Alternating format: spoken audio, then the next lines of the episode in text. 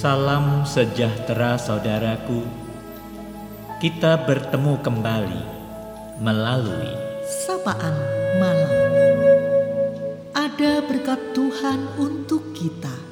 Firman Tuhan yang akan memberi kebahagiaan. saudara. Keyakinan bahwa telah memiliki jaminan hari esok akan mempengaruhi gaya hidup seseorang. Malam ini firman Tuhan Roma 8 ayat 17 hendak menyapa kita. Dan jika kita adalah anak, maka kita juga adalah ahli waris. Maksudnya, orang-orang yang berhak menerima janji-janji Allah, yang akan menerimanya bersama-sama dengan Kristus, yaitu jika kita menderita bersama-sama dengan Dia, supaya kita juga dipermuliakan bersama-sama dengan Dia. Rasul Paulus memberikan pengajaran mengenai arti hidup sebagai anak dan menerima jaminan keselamatan. Hidup sebagai anak berarti juga menjadi ahli waris dari janji-janji Allah yang akan diterima bersama-sama dengan Tuhan Yesus.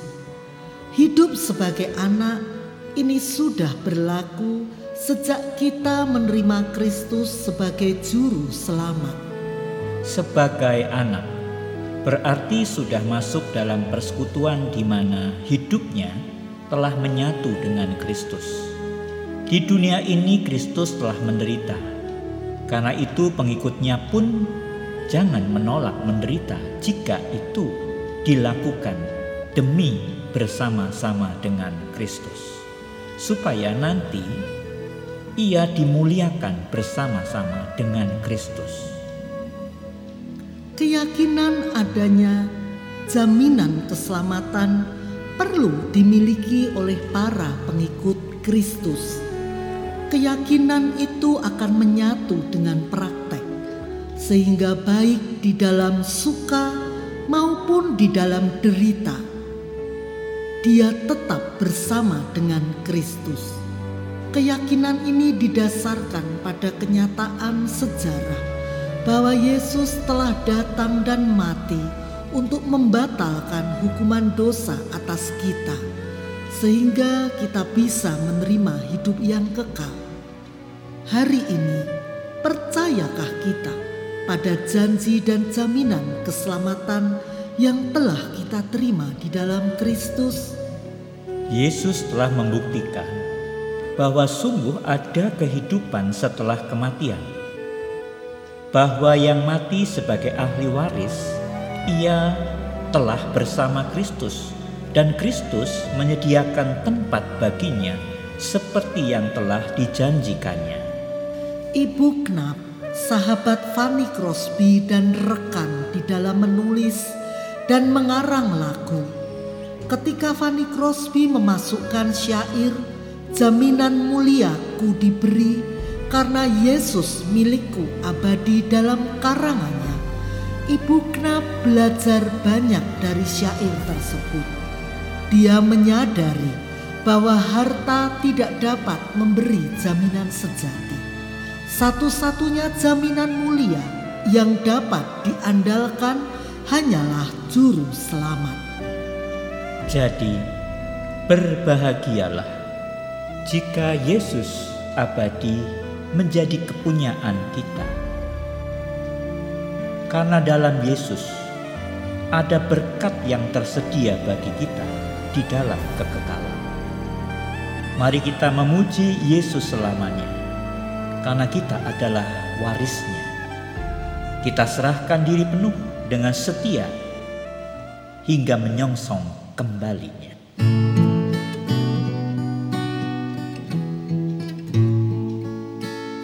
Ku berbahagia, yakin teguh Yesus abadi kepunyaanku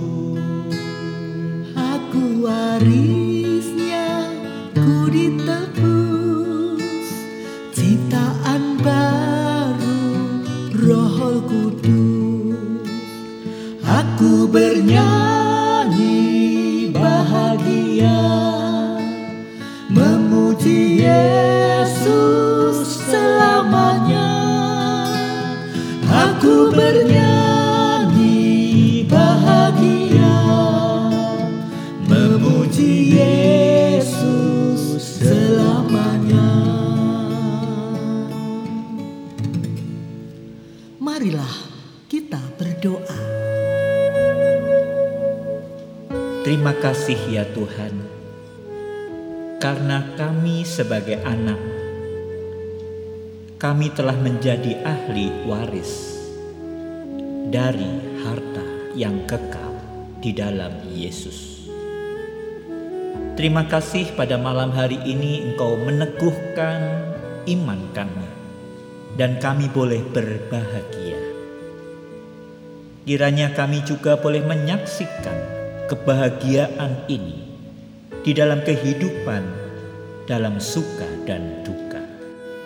Terpujilah namamu ya Tuhan yang telah memberkati juga semua kami, keluarga kami masing-masing.